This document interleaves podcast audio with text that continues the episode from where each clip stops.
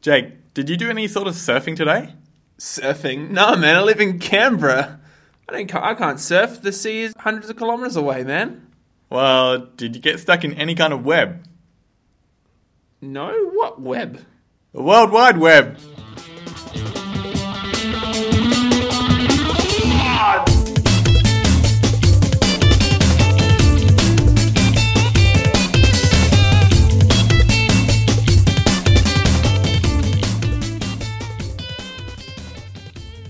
So, Tyrone, what if I told you that smashing tiny little particles over near the border of France and Switzerland gave us the World Wide Web?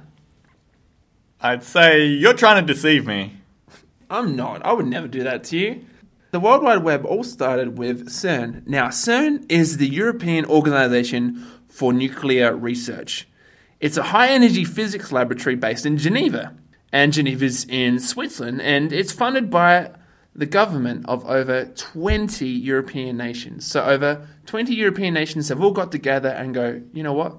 We're making a nuclear physics lab in the middle of Switzerland, which is really, really cool. Now, CERN is the home of the Large Hadron Collider, or the LHC. The Large Hadron Collider. That's that thing that could create a flux vortex and rip a hole in the entire space time continuum, right? Mate, I think you've been watching too much Star Trek. No, I no, I don't think it can I don't think that can happen. However, the LHC is the largest piece of scientific experimental apparatus ever built. Yeah? So, how big is it? All right, so get this. The LHC has big circular tracks. It's 162 kilometers long, and it was built in a tunnel roughly 100 meters underground. Wow, 162 Ks.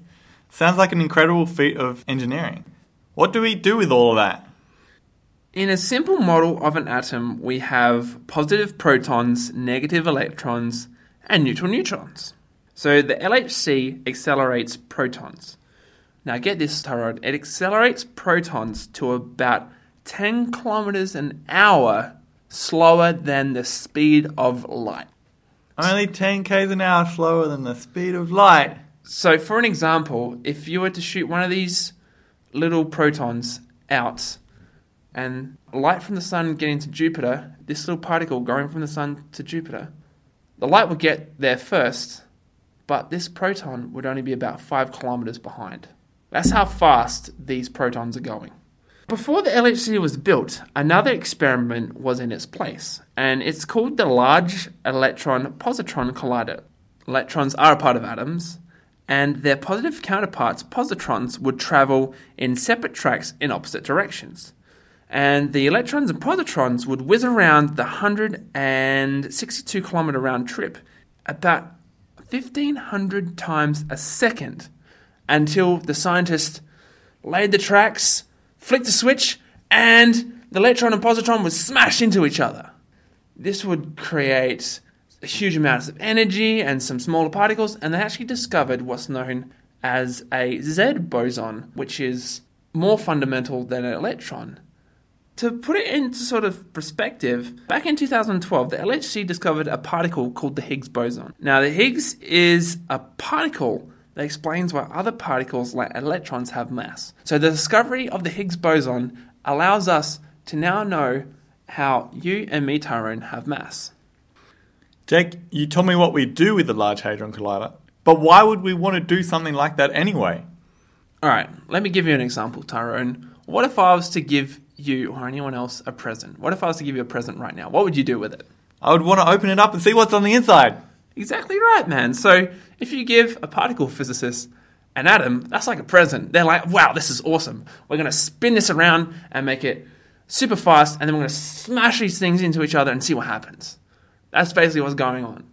And this is really, really cool because then they can find even small, the even smaller foundation building blocks what we see around us.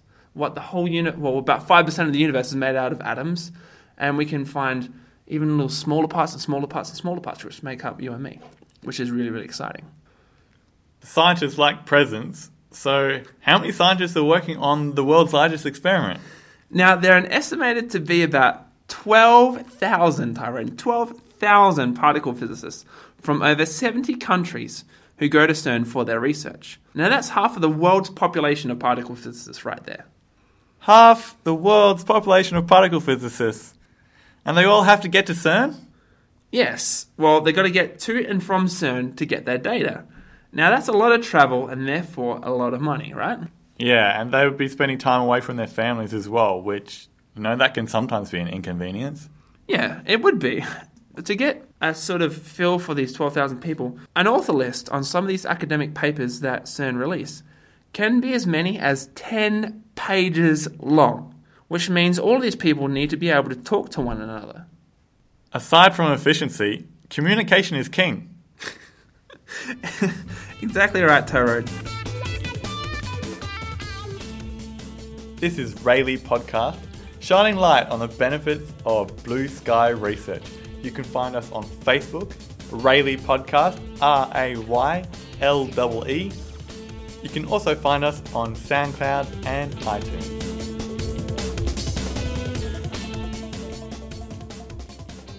Back in 1989, whilst the Large Electron and Positron Collider was in operation, an English scientist by the name of Tim Berners-Lee came up with an excellent solution for scientists to be able to talk to each other and get data without having to leave their home country. Sounds cool. Tim had an idea in mind. When he and his colleague Robert, they wanted a common information space in which to communicate by sharing information. That was a direct quote by Tim. By doing that, they wanted to make it easier for nuclear physics researchers to share their information and to share their data around. So you could be a researcher in America, I could be a researcher in Australia, and we wouldn't need to leave our homes and we could get access to the data that's in CERN, all the way on the Swiss French border. Both these guys sat down and started researching how this could be done and came up what's known as the hypertext system. Hypertexting is something we see every day. So, Tyrone, have you ever been in the situation where you've copied and pasted something straight from Wikipedia to your homework? No, I've never done that. What's Wikipedia? Oh, come on, mate. Well, if you do copy straight from Wikipedia, all of these blue coloured underlined words all turn up in your document. So those blue coloured lines are actually hyperlinks. So one click and you go straight to an article or music or document or even video. And you can actually thank Tim and Robert for that. So, hypertexting is a way to connect information to other information. Is that right? Yeah, so Tim and Robert's idea of hypertexting data was proposed to the big bosses in CERN. Initially, the idea attracted little interest and gained little momentum. But eventually, Tim and Robert joined forces and wrote a joint proposal for the World Wide Web system.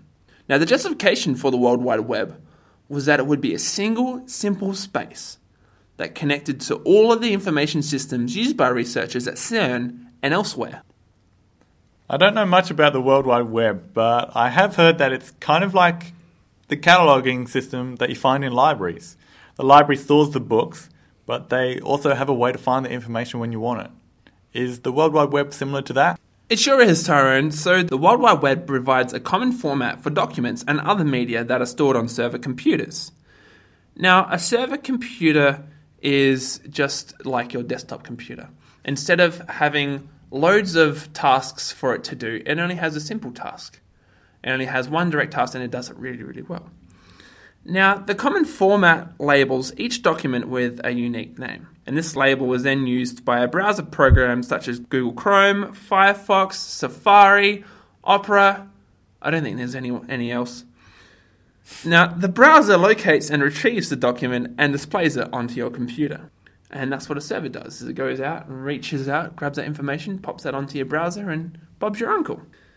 As the web began to grow, it was realized the true potential of the technology would only be unleashed if anyone anywhere could use it without paying a fee or having to ask permission. Now, these great scientists, these noble scientists, they released the World Wide Web software freely. Now, anyone is able to connect and share documents, videos, music, games, you name it, with everyone else on the World Wide Web. Anyone else, everywhere. The greatest enabling aspect of the internet is that its use is independent from a person's location. Now, get this. Now, with the introduction of the World Wide Web, if you're a CERN researcher and all of a sudden you have to go down to an Antarctic research base and you can go down there, do your work in Antarctica with internet access, and you can be able to access CERN's database. If you are a another CERN scientist, you could be a scientist up in the International Space Station orbiting 500 kilometers above Earth, and you can still access the World Wide Web. You can be in the Australian outback and access the World Wide Web. You can be a researcher sitting on your deck chair, sipping your pina colada in the Bahamas, overlooking the Atlantic Ocean over a nice sunset with a laptop in front of you, typing away and analyzing your data from CERN. The World Wide Web was originally intended to improve communications within the physics community of CERN, and it rapidly became the new must have application for the internet. It has become a tool that connects people. It connects people with information. Google, It connects people with entertainment. Netflix, man, It connects people with money. online banking, bitcoins, It connects people with resources. online shopping, It connects people with people. MySpace. Connection. They want connection. Facebook. That is our final episode of this season. Thank you so much to everyone hanging out and checking us out. My name's Jake. My name's Tyrone. Thanks for listening, and big shout out to Izzy. Our intro, interlude, and outro is by Alex Baroza, and the title is Spinning.